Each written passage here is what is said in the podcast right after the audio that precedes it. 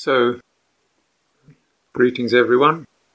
Hope what life has been bringing you has been witnessed with awareness and held with kindness and compassion and kept grounded and steady. As you know, there's plenty of things that you can tune into that uh, create all kinds of ripples. And it's always a question is how much do you need to tune in? How much do you need to know to feel you're you know, being responsible and relevant, and how much is just becoming overwhelming, you know, where you're not able to really adequately process. Um, and this itself is, is you need to find a piece that will tell you that. Mm-hmm. That will tell you that. And uh, what I've been suggesting is using this sense of how the heart and the mind inform each other.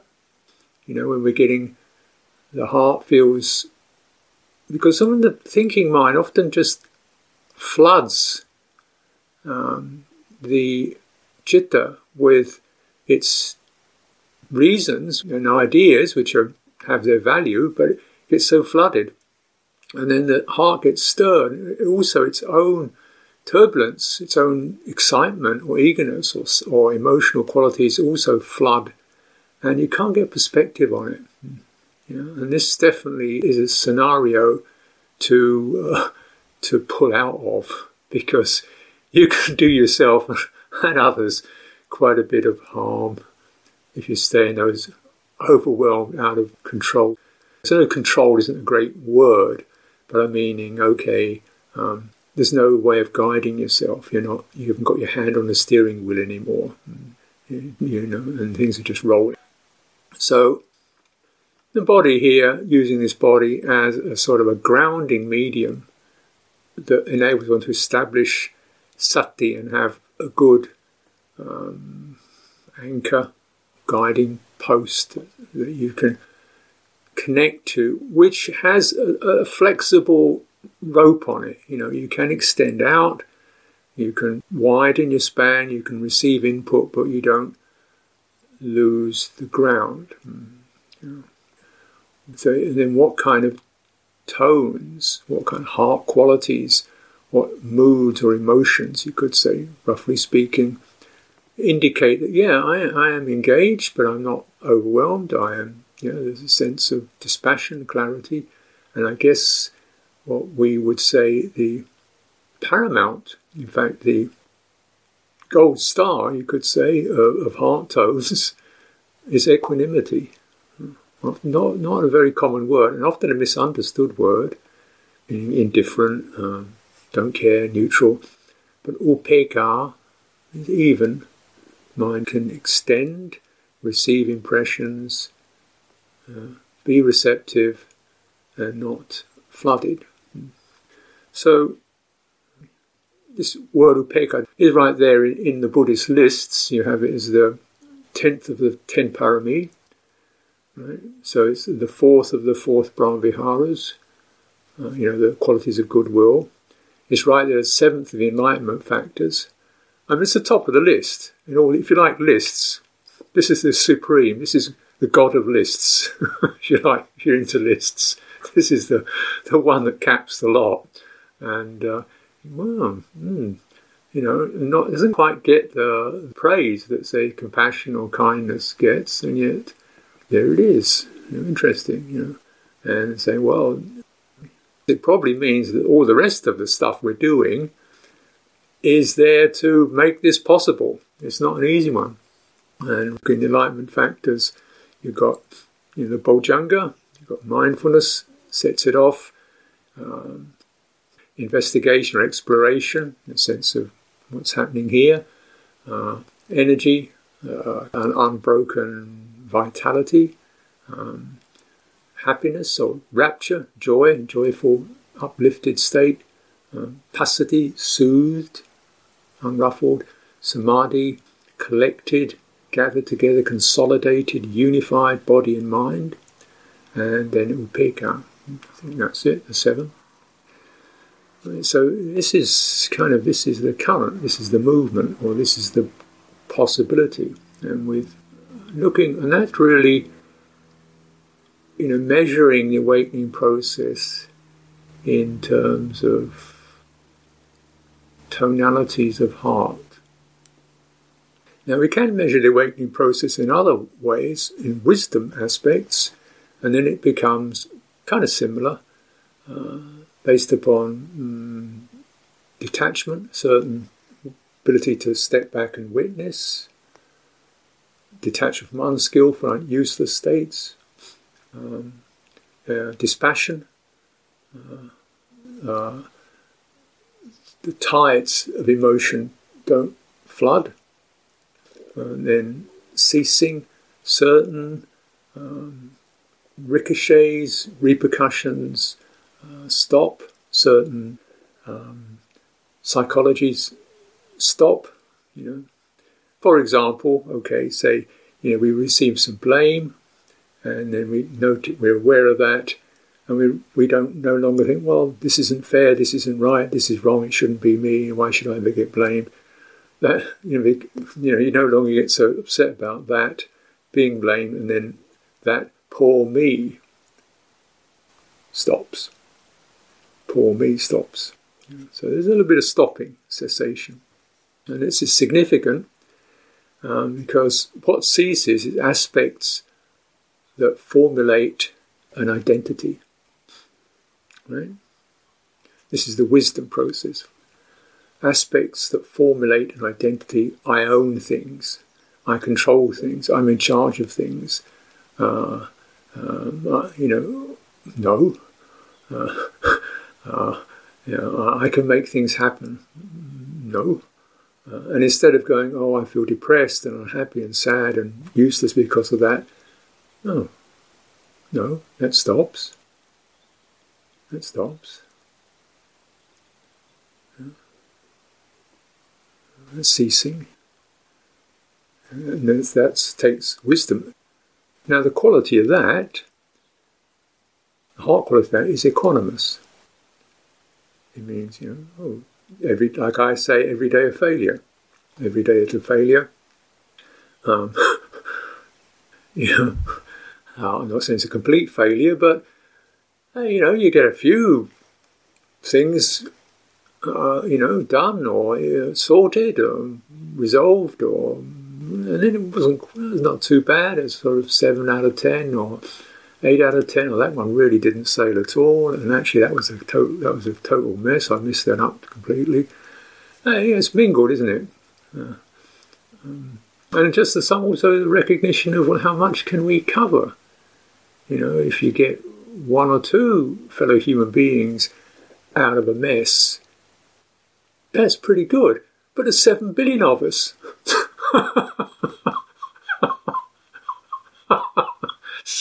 so you look at it like that, well, you know. but then the feeling of being useless or, or what's the point?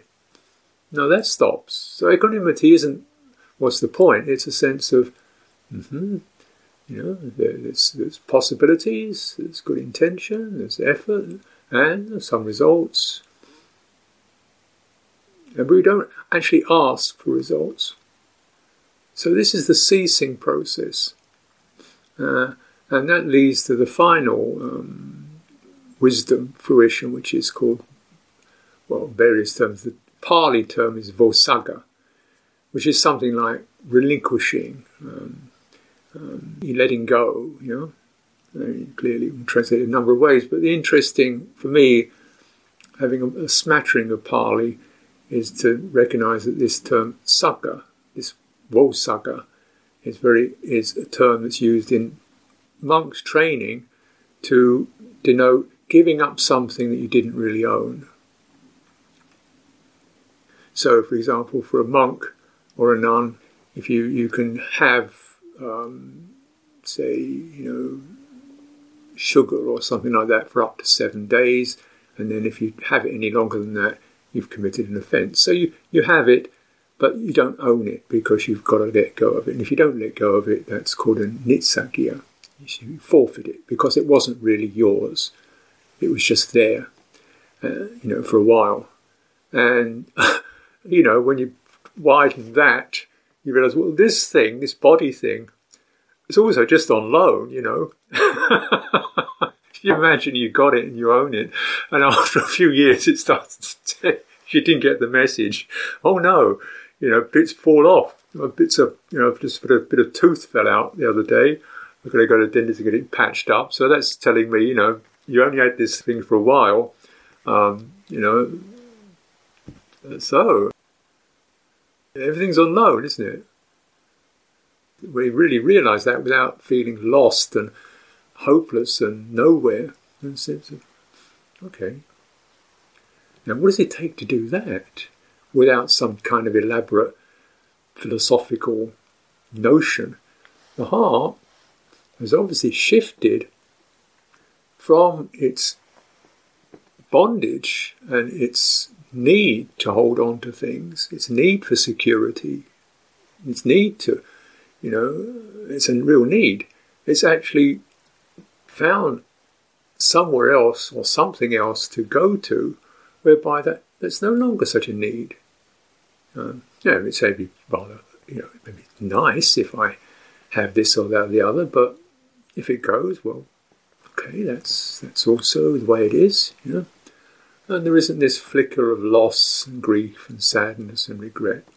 And there isn't a sense of, well, you know, you, you tried but you didn't do good enough. You say, no, you tried, that was good. The energy was nice, and so and so, she wasn't available for that.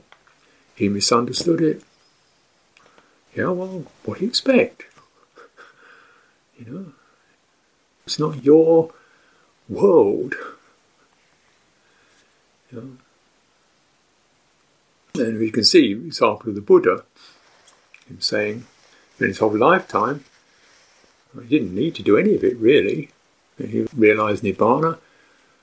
I'm all right, you know, why bother? But had this ripple of uh, anukampa, empathy, of some sense in which, well, you know, this thing is still here, you can still speak and talk, so we'll use it. Use it out of compassion, sense of sympathy for others. And he did.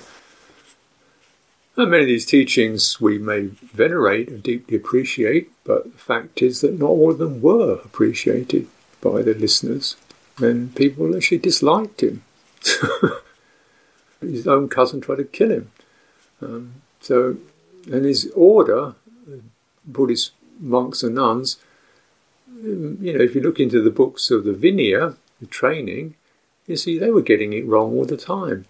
And he was having to say, look, you know, haven't I told you, you know, this, this practice is about contentment, not about manipulating lay people to get more, more requisites.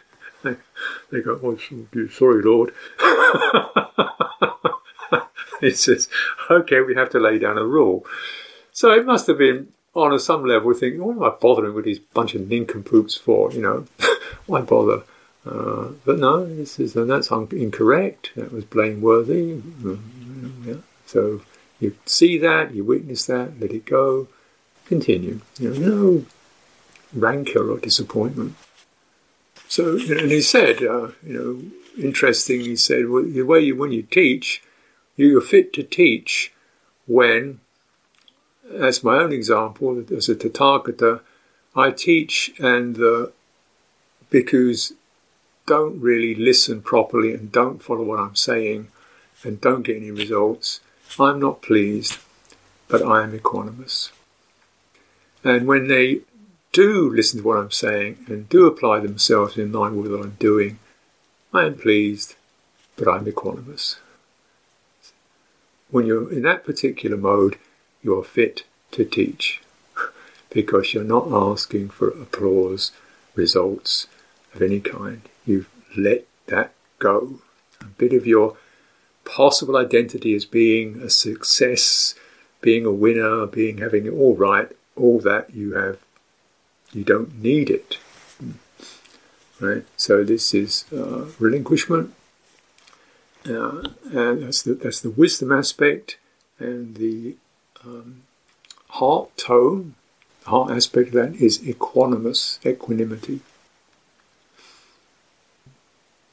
Now, I'm just going to go back to the map again because you may may not put that very clear. In Buddha Dhamma, the way that, or in meditative practice, the way that liberation is um, is expressed is liberation of chitta, chitta vimutti, and liberation of panya, panya vimutti. So chitta, mind, heart, panya, wisdom. These two liberations, and the theme is that they should both be there. You can't do one without the other. They're both there. Um, so the wisdom we could say is roughly the area of insight, the area of discernment. We see what's going on, we're clear, there's a sense of clarity, we can recognize what's happening. And the chitta aspect is much more the sense of feeling, energy, tonality. Um, uh, and so the idea basically is as you experience the heart relaxing or opening or releasing, your panya, your wisdom element goes, oh, look at that. See? That's that. What can you learn from that? Hmm? So you integrate. Now, um, just to say that wisdom, of course, is can always be operating, is, is an operative, but it just means the ability to discern. Now, if, if the chitta is all closed and tangled up, you may be wise enough to know, well, this is a tangled up chitta. It's like this, but you don't get much further in than that. You can recognize this is just the mind is a mess and, um, you know, I'm neurotic or whatever. Uh, let that be that way. Um, but it doesn't have to be that way. And also, that doesn't necessarily penetrate the roots of why that's the case what conditions are bringing that around. Hmm. And the discourse, it's never exactly specified to what degree, but the idea is that, you know, um, an enlightened person is basically not a basket case. They're not neurotic. You know, they may have a few little, you know, sort of idiosyncrasies, but basically, they, they, you know, it's not just witnessing yourself as a mess and being okay with it. Now, it's not being amiss, which means that you have penetrated the textures of the chitta and cleaned it, purified it. Uh, and then you can say, oh, this is this. And this piece of behavior has been understood. And this piece of behavior has been dismantled.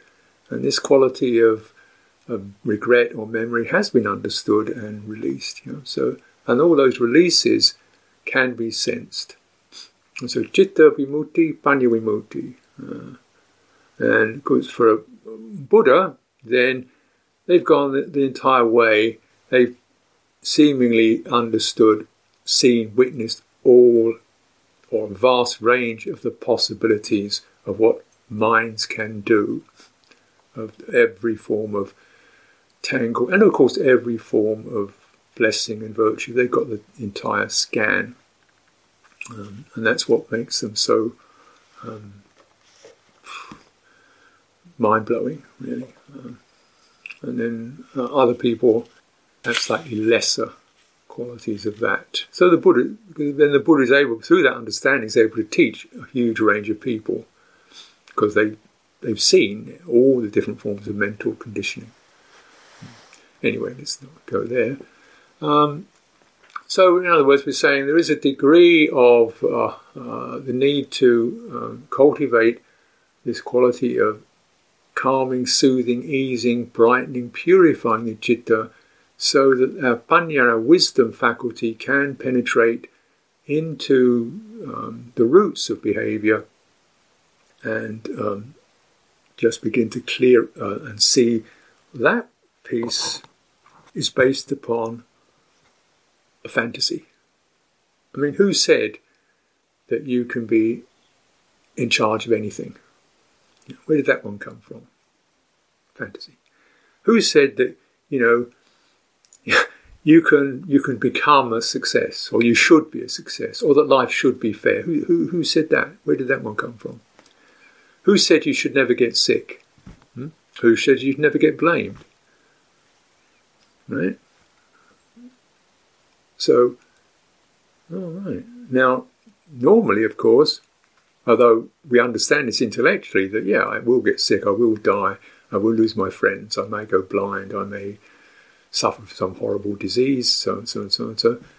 Emotionally, I still don't like it. I, I can't, you know, I still get upset about it.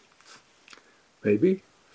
Um, so, so the, the, the one has penetrated to a degree. One has understand it objectively, but still, the feeling quality is still embedded in that particular assumption, called vipallasa. Vipallasa means a distortion or upside. We imagine somehow on an emotional level, life could be, you know, really satisfying and complete. And we get it together. We have the, some emotional level, there's a feeling. If it's not that, something's going wrong. Uh, this is this vipallasa, meaning not understanding dukkha. Uh, we don't emotionally really get it that things are going to change, and they don't necessarily change in line with what we are wishing for. Anicca, impermanence, uncertainty. Uncertainty is not a very um, is a very reactive experience. Right? What am I supposed to do? What am I supposed to do? I don't know. Will you be able to come next week? I don't know.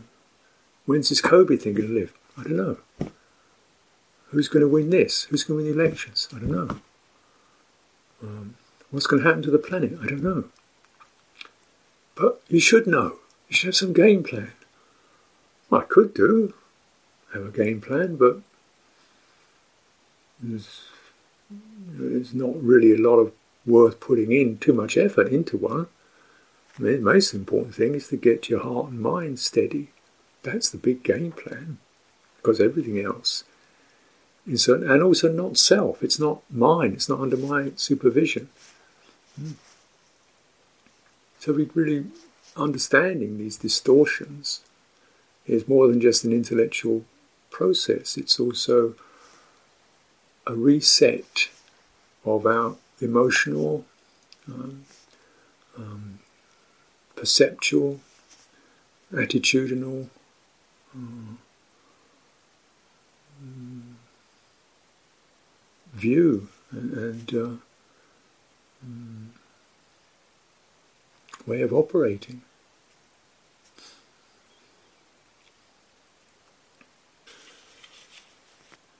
So the Buddha is saying, well, this occurs through this meditation, uh, jayati, bhikkhave, meditate, jhana, do jhana. And it's slightly, being slightly provocative here. Uh, I'm saying jhana perhaps doesn't necessarily only mean, or even mean, that one is in a um, sort of state of suspended animation. Mm. But you, it, it's a, you know, could be, I mean, I'm not an expert on this, but uh, when the Buddha is saying I can cultivate this in the four postures sitting, standing, walking, lying down, that anyone who cultivates loving kindness has some access to this. It means you're engaging with the roots of mental behavior and you're beginning to discard the defilements uh, and discard the distractions. Uh, and what results is a quality of increasing degree of clarity, focus, and warm heartedness, happiness, ease. So that's the mark, that's the mark, that's the sign, that's the nimitta that you want to notice whenever that occurs. If you notice that, keep homing in on that and be guided by that. This is where I am actually in balance and I am connected. Hmm. And then how can I operate from that place? Learning, you know, moderating one's actions, moderating one's attitudes from this um, place where the mind, heart mind, is settled and rationality is connected to it and it's grounded. This is unification and um, another called ekodibhava, the Pali word. Um, and the process of this unification of is obviously to do with samadhi, collectedness, things coming together. And it's unification of mind. Mind is no longer spinning off and there, here, there, so forth. It's just here. It's, it's not broken up. And I would also suggest for your own exploration whether this experience of unification isn't um, to do with unifying body intelligence, heart intelligence, and rationality. Okay? You know, people sometimes you say we've got three brains one in our head, one in our heart, and one in our guts. Gut intelligence is just about pure fear, threat, groundedness. Am I here or not? Yeah. If I'm not comfortable with that, there's a tension, even a cramping in the abdominal region. This is where the basic sense of being planted, established in this domain, is sensed in the belly. That's where, well, that's where the signals start firing. When we get frightened or when we feel lost, we lose that ground. Heart intelligence is to do not so much with where I am, but how I am in relationship with this room around me. It's comfortable, I feel pleasant with this, I feel adequate with this. With the person sitting next to me, I'm at suitable distance, I don't feel impacted, I don't feel estranged. Yeah, that's nice. Uh, the conversation is going in a way that I feel comfortable with. Heart intelligence is moderating that. Very important, isn't it? And brain, brain intelligence is noting, specifying, saying, just think, look at this, look at this, consider this. Also very important. This is the way we learn, and then we store up um, or, or, establish notes. Yeah, saying, well, that's that's when I feel right. When it's like that, that's that's quality in your body. That means you're okay. That's that. Um, that that it's good to learn to listen to people before you say too much. You know. it's best to let people finish what they're saying, even if you disagree with them, rather than interrupt them. You know, you, you learn a few things, and so on and so on and so on. Uh, and I think I think I need some restraint because I'm just very impulsive. Yep. Okay. So you, you, you, this is this is very important to kind of integrate what these other intelligences can do, but in no way should it replace them. So we can have kind of artificial learning, whereby you got the theory, and you say, okay, let's see, I should be more calm, more passionate, more dispassionate, more peaceful, more, and then you haven't really consulted the rest of your system. So it's that you, what happens is the, the mind, mind intelligence then censors the rest of it as being, well, you know, you shouldn't feel upset, so you don't feel upset. Uh, but you do. But you know, so your mind, your, your brain intelligence censors or edits the intelligences that are coming up through the system. And right, I shouldn't feel spiteful or jealous, so I don't. That means there's just something wrong with her. And like, you know, people obviously aren't noticing the value that I have, but I'm okay with that. You know? I'm not jealous that she's getting much more attention than I am, but that's because that's all right, you know. So I do feel, you know, you know. what about me? So some of the learning process is to stop the editing and censoring. I do feel pretty upset about that because nobody noticed all the work I did. Da, da, da, hmm. What does that need? Does it need people standing around? No, I don't think that's going to do it. Clapping. Uh, it needs the just sense of that energy rises, twists and turns. Uh, can feel it, and stop censoring, stop creating a, a world out of it. A poor me, not getting my fair share, stop doing that. And maybe sense how what's happening in the whole body, the belly, breathing. Put the two together and see what they do. And it's quite surprising sometimes what happens as citta, the embodied citta, touches a, a, an afflictive experience, tonality of compassion arises, or dispassion. It just happens by itself. And this is the citta is then coming into its own innate intelligence. We're relating to experience, even stupid experience. At least we're willing to relate to it.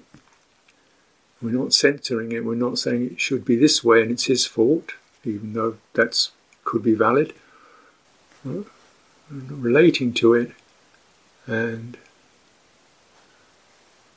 rise, the mood can rise, felt, sensed, and shift and change into something else. Compassion, dispassion, release. And you can feel both the sort of the, suddenly the unresolved conflict arises. One feels it shouldn't be this way. Da, da, da, da. I've told him 50 times, he's still doing it wrong. It shouldn't be this way. Angry, angry, and whatever it is, and then, you know, holding it. And so, first of all, the energy picks up into, into a, say, conflicted state. Could be, as I said, tension, anger, or fear, contraction. Where how do I get out of here? Overaction, distraction. Feel that energy. Don't follow where it's going. Handle it and embody it, and then the turning, whereby things just start to mingle and merge, and then oh, feeling of release, and it's a particular tone to it, as you can imagine. Hmm. So there's an energy of arousal, which is generally quite busy. You know, when we get when the citta gets very activated, we're aroused in negative ways, positive uh, greed ways, lust ways, fear ways, anger ways, misery, you know, whatever it is, and then, uh-huh, and then there's that moment you connect to it, or something connects to it, heart connects to it, citta's heart connects to it, and there's that, uh. And when you do that, something starts to change because detachment, dispassion, there's a sliver of quality that's steady, even though things are quite turbulent, and then releasing, and just a soothing release. Quite different tones to. Um, and that's that's a very different experience than just cut it off whereby you just slam something down and say, doesn't matter, that's his problem, I don't care. Very different tone. Mm. And not saying that's that's bad, it's just sometimes that's all we can do, maybe. But it doesn't release because sooner or later the same kind of internal scenario will occur, perhaps with different people or different um, external um, scenes, but the internal scenario will return because this is the law of karma. Mm. Means that until the citta has worked out its karmic tendencies to selfhood, to irritation, to acquisition, to comparing with others, to you know, and to the various forms of detailed historical um, acquisitions, such as um, feeling a failure, feeling unwelcome, being self critical, um, feeling you're the one who has to do it all, over obliged. We have these specific kinds of karmic potentials that have been established for one reason or another. Being unwelcome, you know, being unloved, and so forth. uh, those are territories, those are dispositions that have to be touched and released. Otherwise, they just keep happening in another domain, another um, scenario. So these internal scenarios have to be exhausted, relinquished. This means you have to understand them, hold, meet them clearly, understand them or meet them, hmm, place them. That's that. Stop shifting, running, changing. Meet it in the heart. Feels like this. And release it through embodiment. And this is the way you, you well, one way I'm presenting um, that, that uh, liberates the citta and brings wisdom because you can see, you see clearly, oh, that which was so much me, so much my pattern, so much my life, so much my story, that, that's not there that, that's gone. Or it's considerably diminished, or it's gone.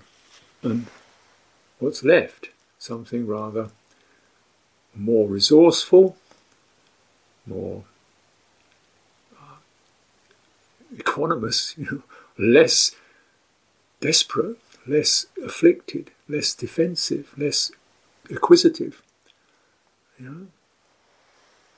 In a way, enlightenment is just about really, really growing up into maturity, full maturity. Not everybody makes it in this life, as we can see.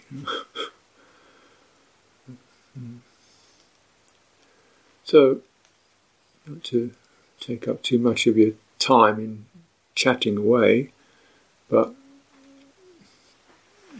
you know, so development of citta in terms of its um, felt qualities, its tonalities, development of wisdom, uh, mindfulness being the the uh, boundary creator. Says, okay, this is the territory you're in. Yeah. Exploration, what's really happening here? Where's the where's the grit? Where's the real trigger point in this? Yeah. Energy meaning once energy is steady with that, and then there's quite a that's quite a change. Instead of you know, uh, or retracting or collapsing, the energy is steady. Heart energy is steady, and then uh, the release begins with qualities of you know coming out, up, uplift, easing, collectedness, and towards equanimity in terms of the heart. These are qualities to um, can be measured and cultivated. Mm. any degree of liberation, if you linger in the experience of liberation, then you'll arrive at a, a heart tone which is serene, comfortable. And we say any degree of liberation, so the words liberation um, um, can mean, for example, um, one is liberated from ill will with regard to this particular event. That's considered liberation. You know, the person who annoys me doesn't bother me anymore. That's considered liberation. of course, complete full liberation is nibbana, but we're noticing also the temporary liberations or the re- relative liberations. Uh, I'm no longer frantically planning every day. I'm no longer compulsively eating. You know, notice that and linger in that. Pick up the tone of that, the heart tone of that. And so this is the way we're informing ourselves of how liberation uh, definitely has signs to it um, qualities, and And the more that we're able to linger in those, then we that's the real thing. So then there's wisdom and knowing of that. Knowing that the citta is liberated in this degree, to this degree. Okay, so that's an overview for this morning and perhaps for today. Um, so let's just take a moment.